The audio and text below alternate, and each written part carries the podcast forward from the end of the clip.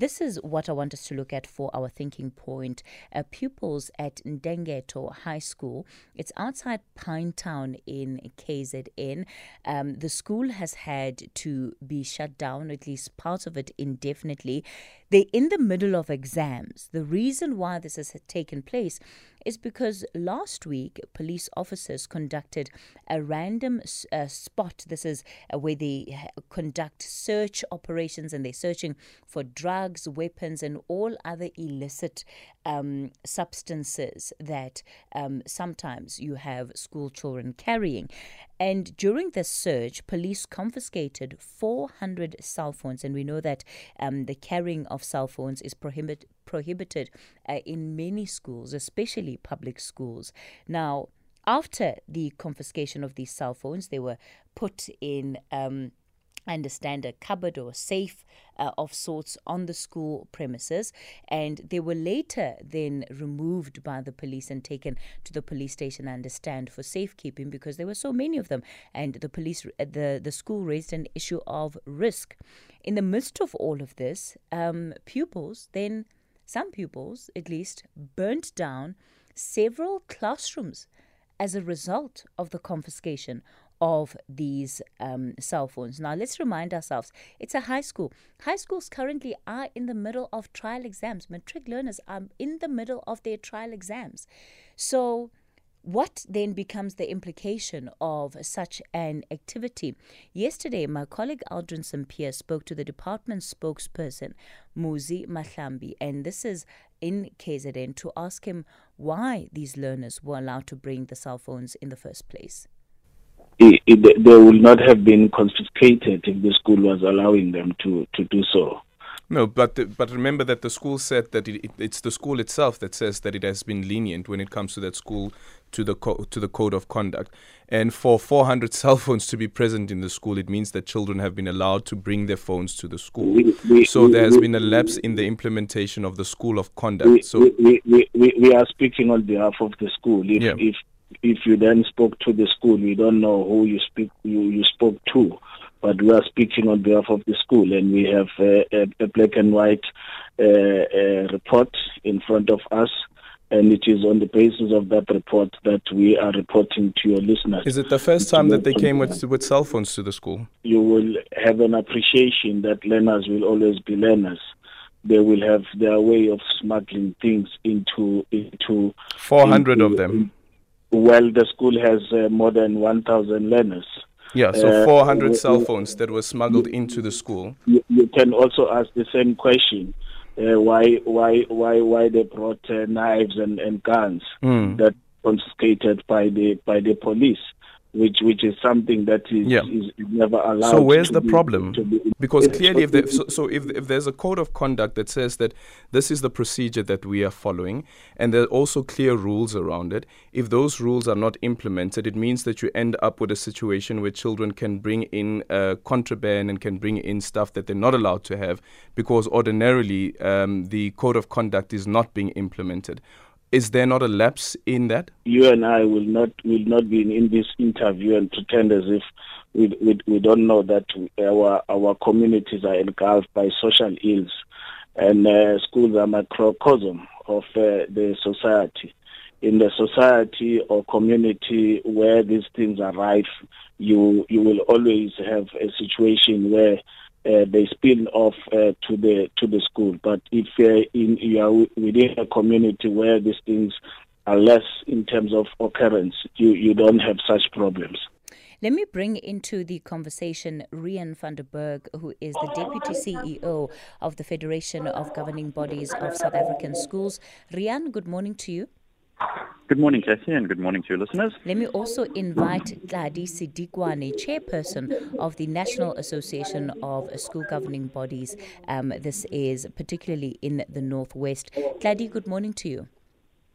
Good morning, Deputy. How are you? I'm well, thank you. So, Riaan, let me kick it off with you. Where is the big problem when it comes to this issue of cell phones in schools to the point where we can see retaliation by pupils that results in the burning down of infrastructure and literally uh, circumventing their own learning processes because they're apparently so upset about the fact that their phones have been taken. Yeah, I don't have all the facts and the details on the table. I, I want to start out by saying um, there has not uh, been a good process leading up to this. If the code of conduct of the school did not involve a discussion with the learners and them agreeing to this and good consultation and the whole community agreeing to the code of conduct, then you would have this discord between the people that set the code of conduct and the people that have to live by it. So that's the one one side of it. The second thing is I've got to state that it's it's really unacceptable to to destroy um, public assets and, and education assets. So uh, I, I just want to say that I do not agree with that that recourse, but I can I can definitely sense that the learners, if it's about the cell phones, if the learners' uh, cell phones were taken and they were allowed to bring them at other stages, and even if it's not in the code of conduct, that means the code of conduct might be slightly out of date. Um, I'm mm. talking to you on my cell phone. If 400 learners brought their cell phones to school, it is not as the same as bringing a gun or a knife because cell phones are part of day-to-day life. So I think what we're struggling with is the education sector not understanding that real life happens um, outside the school world with cell phones. And there are dangers, but we've got to teach learners to be good digital citizens and mature digital citizens. And the use of cell phones can enhance learning, can enhance our society, not just break it down. So I, I think this is a multi-layered discussion that has many dimensions to it, and and I can sense that the learners were very very disappointed that suddenly today or yesterday or the last Wednesday their cell phones that had been allowed at school were then taken away in, in, a, in a way that might have been bad. I'm not agreeing to mm-hmm. their recourse. Uh, Tladi, what have you found to be the difficulties with implementing cell phone policies in schools? Yeah, Kathy, uh, firstly, I think the, the issue is that, uh, like my, my, my fellow colleague is saying, uh, the meeting should be called whereby these learners are, are told about the school policy, the code of conduct in terms of cell phones, to say that cell phones are not allowed. If the, the, the school agrees that the cell phones are not allowed, and it's part of the policy. So everybody must agree and must know and must sign that code of conduct to say that cell phones are not allowed. So that anybody who is found to have in possession of a cell phone then is able to be sanctioned accordingly in terms of the procedures of disciplining such an act. Even the parents must know that their learners or their children are not allowed to carry cell phones to school. If there is any communication that might happen at school level, they must utilize the, the resources of the school to communicate to the outside world. If we're being honest about what is taking place in our schools, oftentimes, even if there is a cell phone policy that prohibits learners from having cell phones, those learners, by and large, still bring cell phones onto school premises. Am I wrong about that, Riaan? Yes, I think cell phones are, uh, in these times, part of people's lives. And It's an extension of your life, your hand. Most kids over the age of 13 aspire to have a cell phone. and um, it's part of day to day life. It's a good tool that can have good impact. Those learners did not necessarily go out and steal those cell phones. They were given those cell phones or um, paid for those cell phones by their parents uh, or themselves, and and it's a day to day tool. To to have the education sector that works towards the future, not you know, for a school to have a cell phone policy of no cell phones allowed at school. I think that's slightly backwards rather than forwards. And, mm. and I think that's where the difficulty lies. So most kids would love to have their cell phones at school, have a usage of cell phone policy you know, um, set a policy that says we can't take the cell phones out in class unless the teacher uses it uses it for educational purposes. Um, you can bring your cell phone, but keep it safe in your bag. So, so having the cell phone is not a bad thing, but using it in, appropriately is the bad thing, and that's where the code of conduct possibly should stay. I agree if the code of conduct was set in consultation and everyone agreed to that, um, then the learners should comply. But I'm sure that if you ask any learner, 15, 16 year old learner today, can I carry my cell phone with me because I have it, uh, I own it, I use it, they will say, yes, please, we want to take our cell phones to school. And then we've got to manage the next level of how do we use it appropriately. Uh, what are the circumstances that you often encounter when it comes to the debates around the use of, of cell phones on school premises? And what are the difficulties that you find many schools grappling with?